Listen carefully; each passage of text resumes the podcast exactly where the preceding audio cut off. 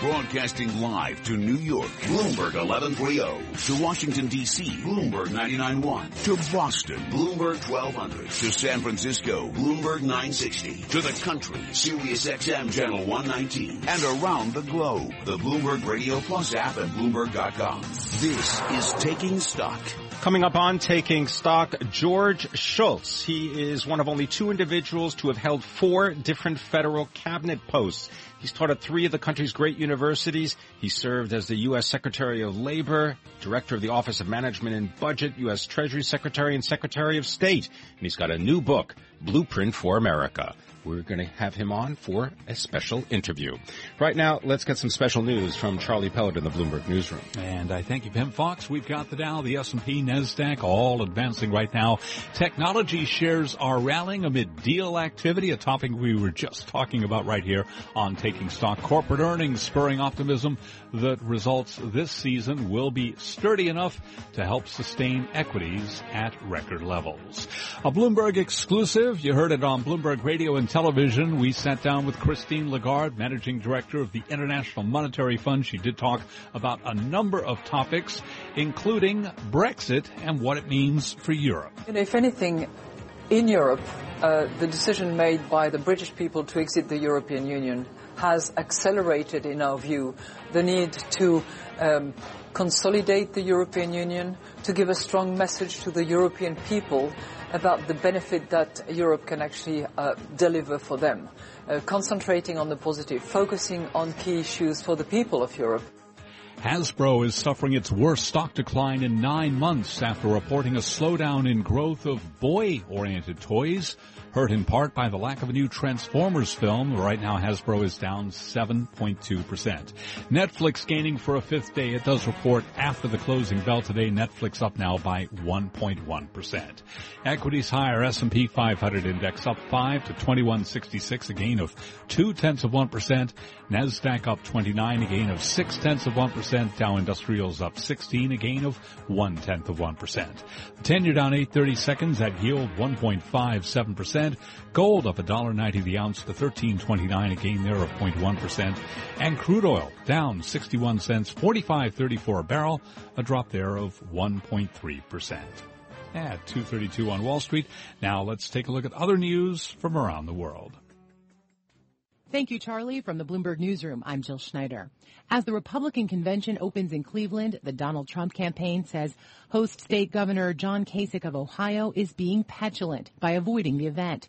As Bloomberg's Bob Moon tells us, who is not there may be as important as who is. Perhaps one of the most familiar faces tonight will be actor Scott Baio. The GOP is now Trump's party, says campaign manager Paul Manafort, and this is his convention. He has changed the face of the Republican Party. Manafort says he can live without the support of the Bush family and with the absence of the last Republican president. I proudly accept your nomination. You also won't see the party's last two standard bearers, Mitt Romney or John McCain. Trump's wife Melania will be speaking tonight along with Texas Governor Rick Perry and former New York Mayor Rudy Giuliani on the theme of, quote, making America safe again. The mother of a Benghazi attack victim and Marine and Navy SEAL veterans will speak on that hot button issue. Bob Moon, Bloomberg Radio. Hillary Clinton is calling for people to stop targeting police officers. The presumptive Democratic nominee made the plea while speaking at the NAACP National Convention in Cincinnati today.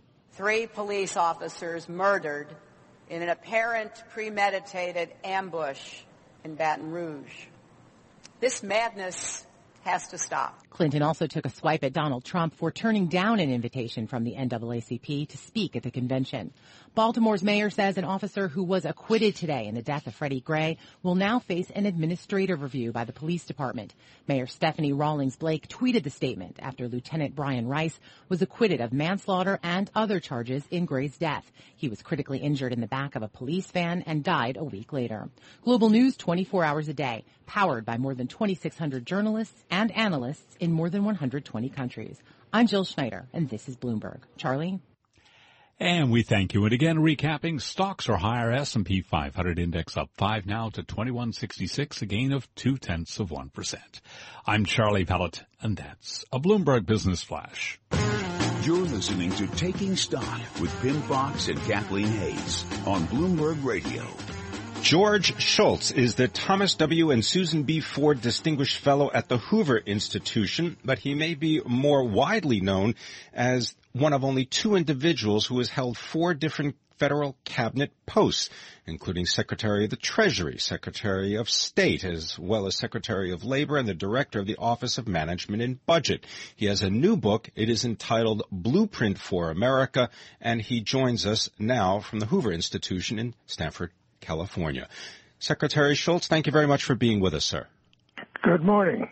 Tell us a little bit about this new book, Blueprint for America, and particularly, I wonder if you could describe what you feel about campaigning and the political process related to a political campaign. Well, this book arose out of some discussions among people here at Hoover and Stanford. And as we discussed, we said, you know, the country's got a lot of problems. We ought to write about them. And a, it's a nonpartisan kind of an effort to say, what are the problems? What should we do? And the essays are by different people. We have looked at each other's essays, but they're all signed individual. That is, the principle of accountability is there in the in the book. So we covered a lot of issues, economic issues mainly, but uh, some spending problems, governance problems, so on, international problems. Now, you've described campaigning as ultimately an act of division. What do you mean by that?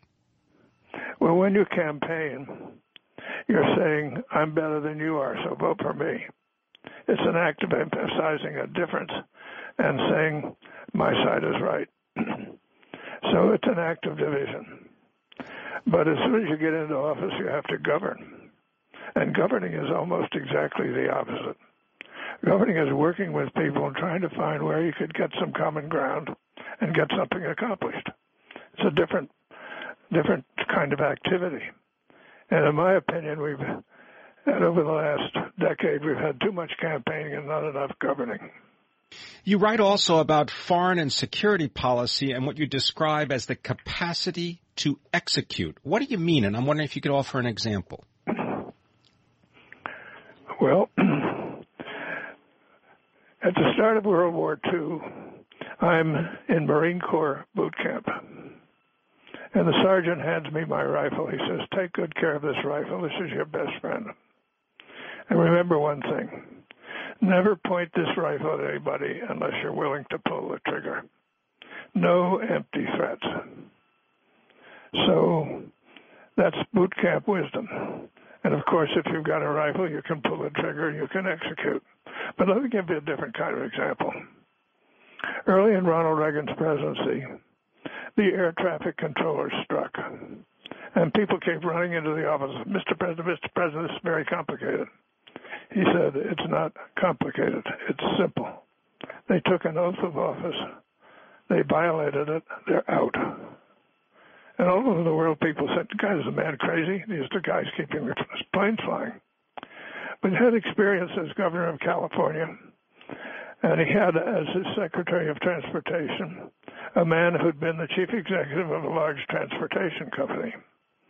So working together, they had military people, they had management people running the towers, and then they had a very aggressive training program. They kept the planes flying. And all over the world, people said, hey, watch out, the guy plays for keeps. So he established the fact that he meant, he would speak and he meant it, and he could carry through and execute.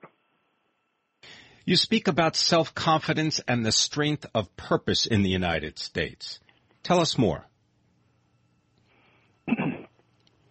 well, if you're going to accomplish something in the world, or domestically for that matter, you have to be able to say, I, I understand the problem, I'm realistic, and I have the capacity to deal with it, and I have a kind of spirit in the country that says, we can solve our problems and let's go get it done.